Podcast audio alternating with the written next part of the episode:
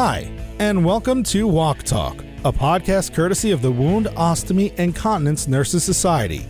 WOC Talk is your opportunity to learn more about advocacy, education, and research that support the practice and delivery of expert healthcare to individuals with wound, ostomy, and continence care needs. Please visit wocn.org slash podcast to subscribe and make sure you never miss an episode. Now, here's your host, Jody Scardillo. Welcome to this week's edition of WOC Talk. I'm your host, Jody Scardillo. This week, I'm delighted to sit down with Ryan McCarty. Ryan is the founder of Culture of Good Incorporated, an organization where he and his colleagues help other organizations with culture and leadership development strategies. Ryan is going to be our keynote speaker at WOCNext in Las Vegas this coming June. That will be on Sunday, June 4th, 2023. Thanks so much for joining me, Ryan. I'm so happy to have you here. I'm excited to be here, Jody. Thank you so much for having me. My pleasure. So, I wanted to start out by having you tell us a little bit about your background and how you came to found Culture of Good Incorporated. Long story, try to make it as short as possible. So, for 20 years, I was in the nonprofit space. So, from a pretty dramatic tragedy as a child, I had lost my mom at six to suicide. My father at the time was uh, addicted to drugs and he had a drug addiction and really a broken family in that time. And during that course of that year having lost my mom my dad really got his life back on track. And i went into following his footsteps in terms of his giving back to community and doing good and caring about the world and looking for ways to live out our purpose in meaningful fulfilling ways. And that's really the family culture after all of that tragedy took place and he getting his life back on track. Our family really moved in the direction of being very missional minded and he was never a pastor or anything like that but we were basically full time and doing good and giving back through the church and that type of work. And that's what really led me into spending those 20 years of my life very purposeful meaningful fulfilling work just really giving back and caring about the local community. And there was a moment about 20 years into me doing full time ministry where I met the CEO of TCC. He was in one of my presentations on Does your why equal your what? Do you have a why, like a purpose behind what you do every single day? Because that's your passion. That gives you that fire when things are difficult and times are trying during work. And so he met me after my presentation. He said, I need to bring this into my business. and that's the story. He said, I need to bring this message of why you do what you do every single day to my employees. at the time, he had, I think, right around 800 or 900 employees in 35 states across the country. And it was a large Verizon wireless retailer. And so you have these young retail employees that are coming to work and they're selling wireless phones to people coming in the door. But where do you get that sense of purpose and meaning? And I had done work for my entire life that was packed full of that.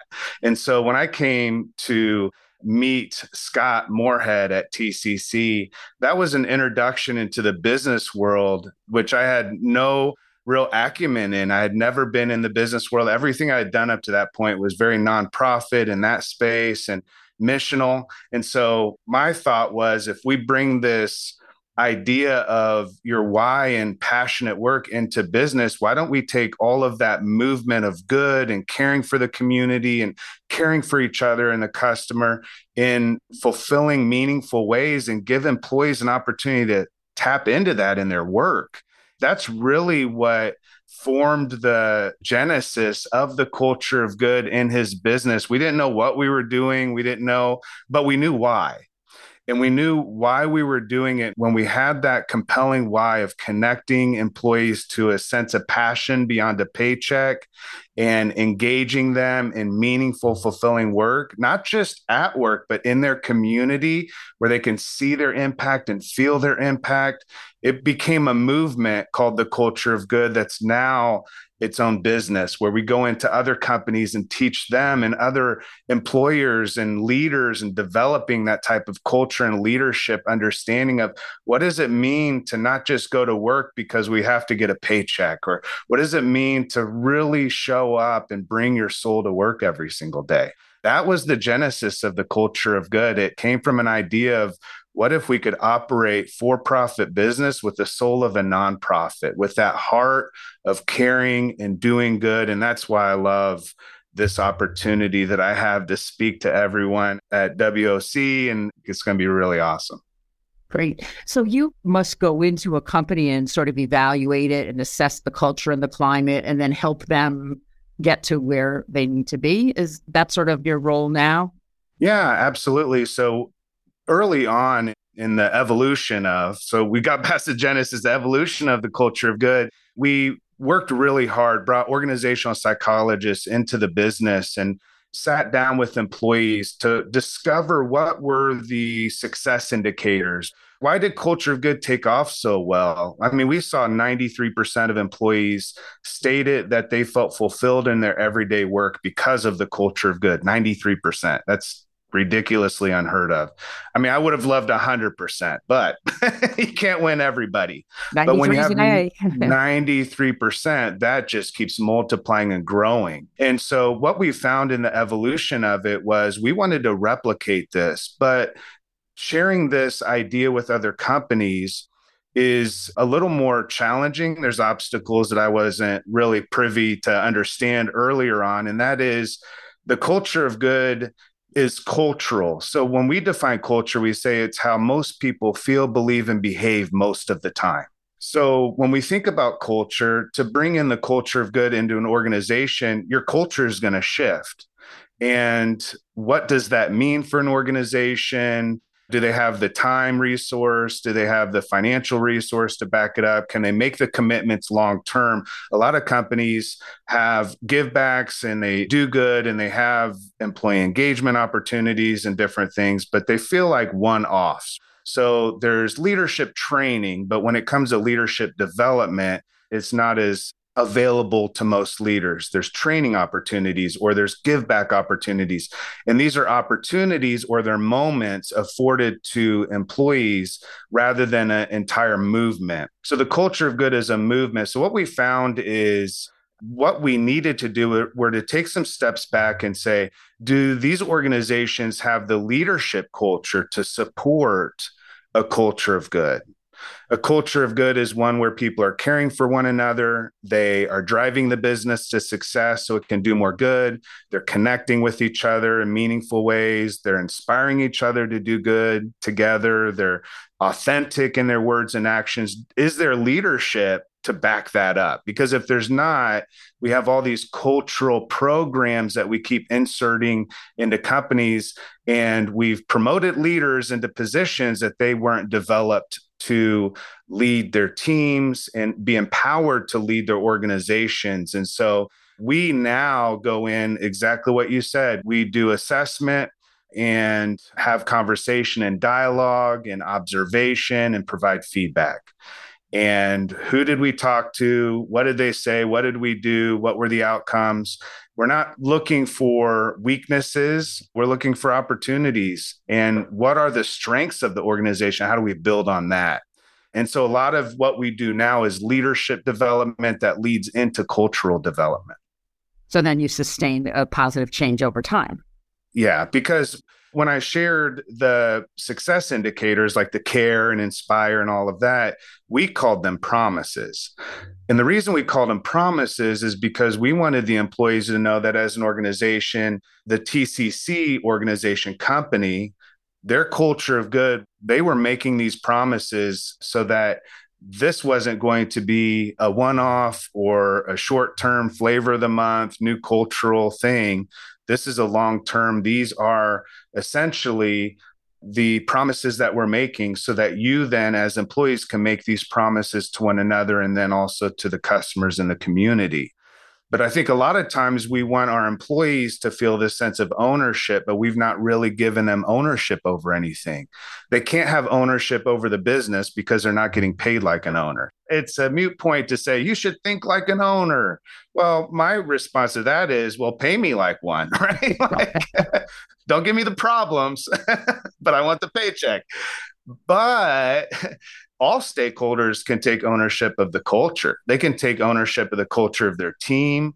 They can take ownership over their own contribution and their own investment in the movement. But what we are asking them to be a part of and to join into and to feel a sense of connection to and more than just I'm going to work again and I have my peers around me, but can we connect on a deeper level? Can we know each other vulnerably and feel this sense of not a company just saying, yeah, we're family, but can we feel beyond that? Can we build a community of people that care for each other, care for every customer that walks in that door that we care for, every client, and then within our community, what type of impact can we make as a collective force for good? And when that takes place, people identify their purpose and their sense of meaning in this world connected into where they work. And now we're talking about something way different than you come to work for eight hours a day and I'll pay you this much. We're adding purpose, a sense of meaning, connection, not only to each other, not only to the customer and the community, also to themselves. I think that's a very powerful way of thinking about doing work moving forward. I think the future of work is really asking these questions. How are we caring for one another? When I think of nurses, this is right down this conversation. My mom that I lost when I was six, she was a nurse. The real story is, and I'll share more of it on stage, but she met my dad, who was a heroin addict at the VA. He was found by his sister strung out in an alley and he was in the VA and he and a nurse at the VA fell in love and that's how you get me. so apparently if you put a nurse and a drug addict together you get Ryan. I don't know what that means. But she was a nurse when my dad remarried a year later, he remarried. And so my stepmother that raised me was a nurse. My sister's a nurse. My mother in law is a nurse. I have nurses all around me. And to think about the amount of care and the amount of love that nurses have for their patients, you almost have this sense, especially when you have these patients that are a part of your life as an ongoing there's a different sense of leadership when it's a leadership that's built on a foundation of service. And what I found in the nonprofit space was that I connected with leadership because it was built on a foundation of service. When I came into everyday business and work, I found that many times it's built on a transactional what do I get for everything that I give you? And that is a shift that needs to take place. But I also would say this that one of the opportunities I find within the space of leadership that's built on service, such as nursing, teachers, I think of firefighters, I think of many of those service oriented type occupations, we would call them vocations. So it's an occupation that's driven by a sense of why or purpose. I know nurses don't get into nursing just simply because it's a good paycheck. There's also this sense that I can care for people. And I think that there becomes an opportunity over time to take a pause and say, and also, have I lost my sense of why? Have I lost my sense of purpose in the midst of doing the everyday work and patient after patient after patient and day after day after day and report after report after report and everything that's entailed within the life of a nurse? And then you're serving in so many ways. And I talk to nurses all the time.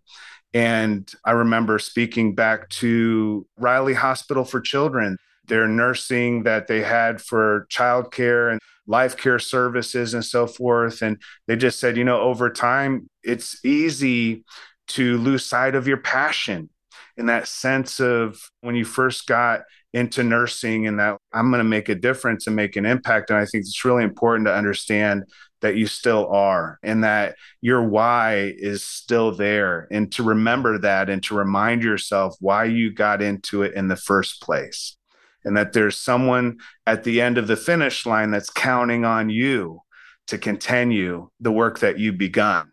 I think that type of understanding and mentality is different than most regular everyday jobs. It's really what I would say is you go from a job to a career and then you go from a career to a calling.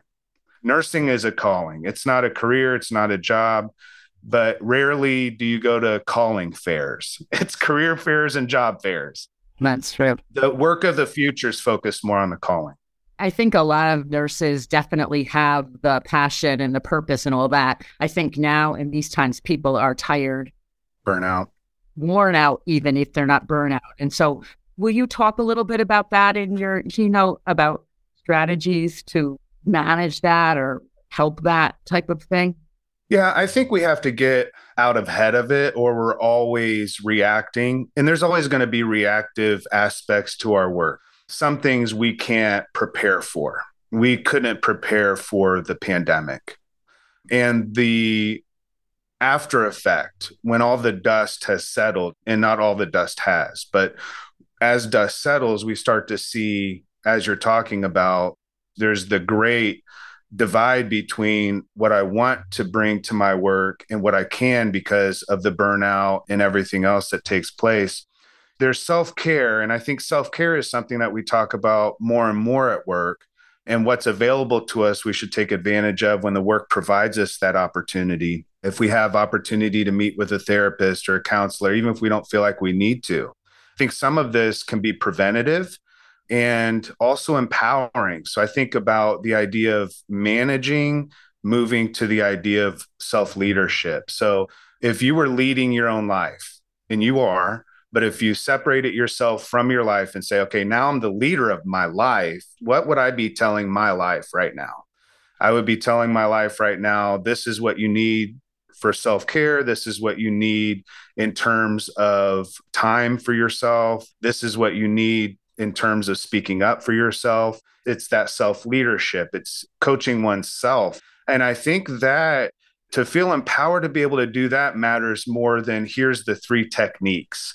Because at the end of the day, if I sit down with every single nurse that comes to the conference, every single one knows exactly what they need it's on the inside of us. We are resourceful, we are whole, we are complete on the inside. Everything that we need is on the inside of us. Sometimes we need it coached out of us. And to ask the question and compelling questions that a coach would ask, you can actually ask of yourself. You can ask of your own life and you can hold yourself accountable in that way. And I think we need to be accountable to a sense of self leadership and say, what do I really need? Because I think what happens when we get burned out is we stop asking those compelling questions of ourselves. We just get into the routine and we're running constantly. And those questions aren't asked. We're not oiling and greasing the gears and we're just running the gears. And we're not asking that, what do I need? What do I need? What do I need? We're just simply running. And as we run, that's where the burnout happens because the friction takes place. And we feel like we're in a rhythm for a while and we can maintain it and then a pandemic happens and then beyond that everything personally taking place in a nurse's life and having to feel like once you put the scrubs on you got to take the rest of your life and push it off to the side. So there's that reality of compartmentalism where you've got to compartmentalize your entire life because you can't care for yourself while you're caring for the patient there's a lot of dynamic around that. And when I was a pastor, I felt, I remember between two services, sorry if this grosses anyone out, but I was sick. I had like stomach flu. It just hit me real quick. I threw up in the bathroom. What did I do? I went right back on the stage with a smile on my face and acted like everything was fine. And I know there's realities to leadership that are like that, but I also know that it's really, really important to understand that we cannot give out what we don't first have. We'll talk a little bit about that for sure. Self care is going to be a big component of it. So, did you ever think when you started down on this path yourself that this would lead to where you are now? I don't even know where I am now. I just like you're talking to where me. am I now? I'm talking to you. You're sitting at your desk. I had no idea that you and I would ever meet, Jody. That's right. But here we are. And I think that's the beauty of life. Absolutely not. My heart was how many of these employees can I connect to their sense of purpose and meaning in life? I think that's just the most transformative thing that takes place for someone. When you understand how your life can make an impact in a meaningful way in this world, it just does something to you. It puts you back into your own sense of soul. And so, certainly not. I thought once I moved out of the full time ministry role into the business role, I would just continue to work on the employee side. And now, as we're developing and training and systems and strategies and processes for other companies to do the same, this has been quite the growth for me. It's been 10 years of school. It really has. I started with very minimal business acumen at all. Before it was called Culture of Good, I wanted it to have some name around community. I thought, let's build community and let's do some good in the world with all these resources that businesses have. Let's make an impact. And also internally, I think there's no stronger teams when it comes to any type of for or nonprofit business than a nursing team. The amount of I've got your back through the pandemic and after the pandemic, and as teams are being built, that connection is so powerful. But now, how do we continue to multiply and grow that and build that and sustain it in a way that is also going to help others? So, yeah, for me, it's a joy. I love the idea that we can make an impact on the world and make a difference. And it doesn't have to be this huge impact either. I do want to mention that sometimes it's going out of your way for a fellow nurse or taking an extra five minutes to put a hand on a shoulder and say, I know I can see that you're having a difficult day. I just want you to know I'm here. And it doesn't have to be a real long conversation. Sometimes it's just showing up and that's enough. And I think that that right there is a powerful way to start. How am I showing up for myself today? How am I showing up for my team today? And how am I showing up for the client or the customer or patient in this case? So I bet you get a lot of opportunities to do keynote sessions and that type of thing. So what made you say yes to this one as opposed to something else? Well, nurses. it's family to me. I get it. My kitchen table was an operating table. you know, I, you know, I won't share all those stories. I mean, a tennis ball is not a good replacement for anesthesia. I'll just say that. you would be talking to the right crowd, though, I have to say. I totally know. But I also know that my mom and stepmom didn't care for themselves as much as they cared for others. That matters to me. So that's my why coming. And have you ever worked with a large group of nurses or a group of nurses as a whole in this your professional role? Yeah, I have. So I mentioned Riley Hospital for Children. That's been one that we've been very connected with. We actually brought the business itself into being a part of that. If anybody searches TCC, Riley Hospital, Hug the hospital, it's we brought a thousand employees in superhero costumes down, and kids were looking out the windows. And we made a commitment, but instead of just simply writing a check, what we did was we decided to design. I don't think I have any, unfortunately, right here, but we designed screen cleaning cloths that were art from these kids that were at Riley Hospital, and all of the proceeds it was a SKU in the stores that really didn't make a lot of money. And then we had the kids, and we didn't give like 10% of the proceeds to Riley. We gave 100% up to a million dollars. So that was the commitment. And the employees got behind it. And just within a five year period, we were able to commit. And that's what we were able to do because the employees got behind it. Beyond that, was able to do workshopping with the nurses there and did a keynote at their conference as well and work with many of them and coach them one on one. I think it's really important to find someone that you can just blah, just talk to, just put it out there. Because at work, like I said, we're putting on a face sometimes or around our family. We have to, you know, stay strong. And some of us can be at a breaking point. And I think one of the greatest things that takes place in that moment is when we become vulnerable and we say, I can't do this on my own. I need someone else. And so that's, I think, a powerful idea of a way to begin moving in that direction. So Riley Hospital for Children has been the main one. I kind of trail off and I start talking about other stuff, don't I, Jody? we're really good. So we're going to just keep going, you and I.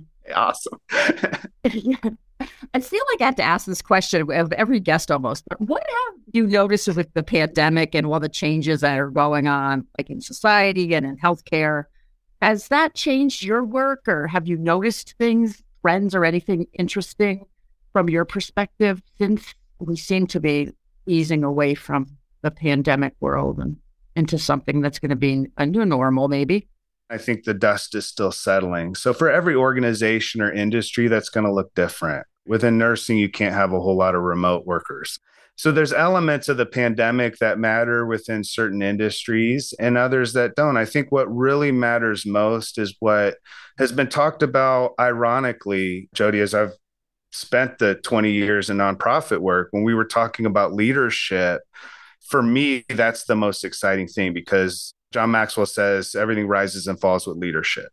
So when we think about leadership in terms of how do we empower leaders, and that being myself as well as a leader, to be empathetic, to continue to be caring, to show up in ways that aren't transactional, but they're transformational, that really consider the human side of our work and the person that we're impacting the most beyond just this is a patient, this is a customer, a client, but this is a human being that I care about. I think that also within the leadership context within for profit business, shifting from autocratic driven to more participatory. How are more people involved and engaged?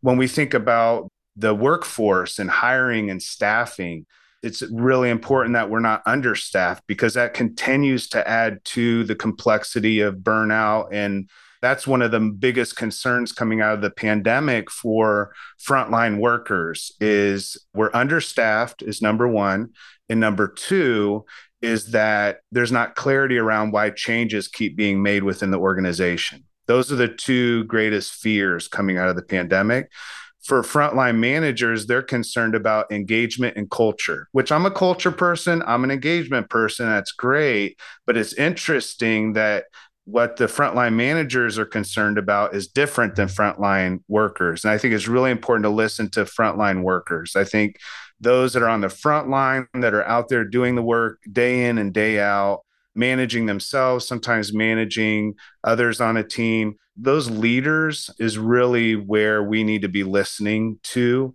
in terms of how the future of work is going to look within any industry. And those concerns of being understaffed and not knowing why changes are being made, those are the two things that really stood out to me. That all comes down again to leadership. I listened to a couple of your podcasts on transformational leadership. Actually, there were two episodes sort of right next to each other. they were great. So it was really nice to hear that. That's awesome. Thank you for listening in on that too. I really appreciate that. Sometimes you do a podcast and you're just totally wondering. Did anybody listen to this? Yeah. yeah. We have one for sure on those couples. So, what's the name of that podcast too? Because there were a lot of good episodes that I think apply to what nurses do. Yeah, champion your culture. And you can find that on Apple or Spotify. You can also go on to championyourculture.com. That'll lead to our website that has a link. So, yeah, champion your culture. It's myself and a co host, George, who happens to be, by the way, George was a 10 year old kid when I moved from New York City, Brooklyn, Bushwick, Brooklyn in 1993 to Indianapolis. And I was 16, he was 10. And we hit it off and became friends for a couple years and then lost track of each other for almost 20 some years and then reconnected. And it turns out his path and my path were parallel. He went into pastoring, I had no idea. He ended up going into the wireless industry, I had no idea. And then he walked into one of the TCC stores and saw a book called Build a Culture of Good with my name on it and said, That can't be Ryan McCarty. Wow. Can you believe that? I know.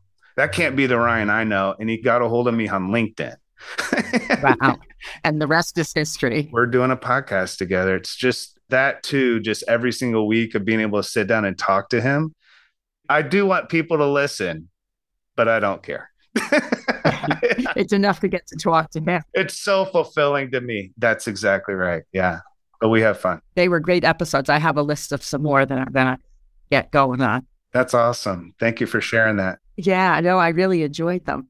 So, can you tell us a little bit about what we should expect from your keynote session in Las Vegas for WOCNext? Can you give us a little sneak preview, maybe? Yeah, well, I'm a storyteller. You've heard a little bit of my story already today. And that story leads into a connection with a teacher. And I won't get too deep into it, but it was one of the most transformative moments or the most transformative moment in my life. And I'm going to share that from stage. I want to give very inspirational, aspirational ideas and compelling questions and have some interaction. But also, I want to get very practical because I want every single attendee that comes to have something in their tool belt that they can take back with them to their workplace and say, This is something that I can implement immediately. It's also transformative for me. So that's what everyone should expect inspiration and also very practical takeaways that can be applied in everyday work. So that's great. A lot of our members, and I've been in this type of role, you're a clinical expert, so you're seen as like a leader and you do a lot to drive clinical practice in the organization and you mentor new nurses and change processes and all the stuff. But a lot of us don't have like a leadership quote title. You're in charge of this. And so sometimes I think to have some strategies to help that are really good for people that work like the WOC nurses or many of our WOC nurses. I think two of the most powerful things that I've really pressed into over the last few years is project management and change management. Because that's what we're doing. We're leading projects, but we also, the change management piece is really crucial because that's the people side of change everything's changing tumultuously within the nursing profession, within the medical field constantly. And we honestly don't know what the next five years is going to look like. So there's a lot of uncertainty there as well. And to have a strategy that you can follow that becomes somewhat of a map, that you can have a mental map, that you can lead people through change as a leader. Because to your point, many times, if you don't have a position or title to back it up, it's easy to wonder in terms of where is my role in all of this? What position do I really hold within the organization? And how do I lead well with all that uncertainty? And when you get into a situation where there's uncertainty, the first step is you look for what is certain. And what can be certain are strategies, because strategies, although they can evolve, once you find a really good strategy, that becomes your process. And once you have a process, then that anxiety and the fear of pressing into something new is traded with a plan. A lot of times we don't know what to do or how to do it because we don't have a steady ongoing strategy of how our planning takes place. And so, to your point, everyone that's coming already has their planning and process but to take a step back during a conference and say what works really well and how do i create a process that i can follow through that that then can produce the results that i want to see consistently so we're developing those habits and we're creating those habits for ourselves and that i think makes our work in the way that we do things just a little bit easier. It doesn't mean that the load is lighter but very similar to I don't know if they work, but those have you ever seen the commercials where they have those straps and two people carry a couch? Yes. Because they have those straps. But if you don't have the straps, then your arms are wore out and there's no way you can get it out of the house. And that's the idea is the strategies are okay, what straps do we need so that we can have the knowledge and ability and the strength to be able to fulfill what we're supposed to do.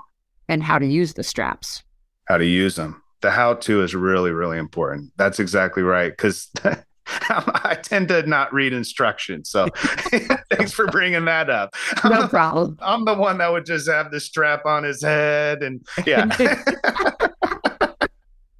Nurses like to read directions, I find mostly. So.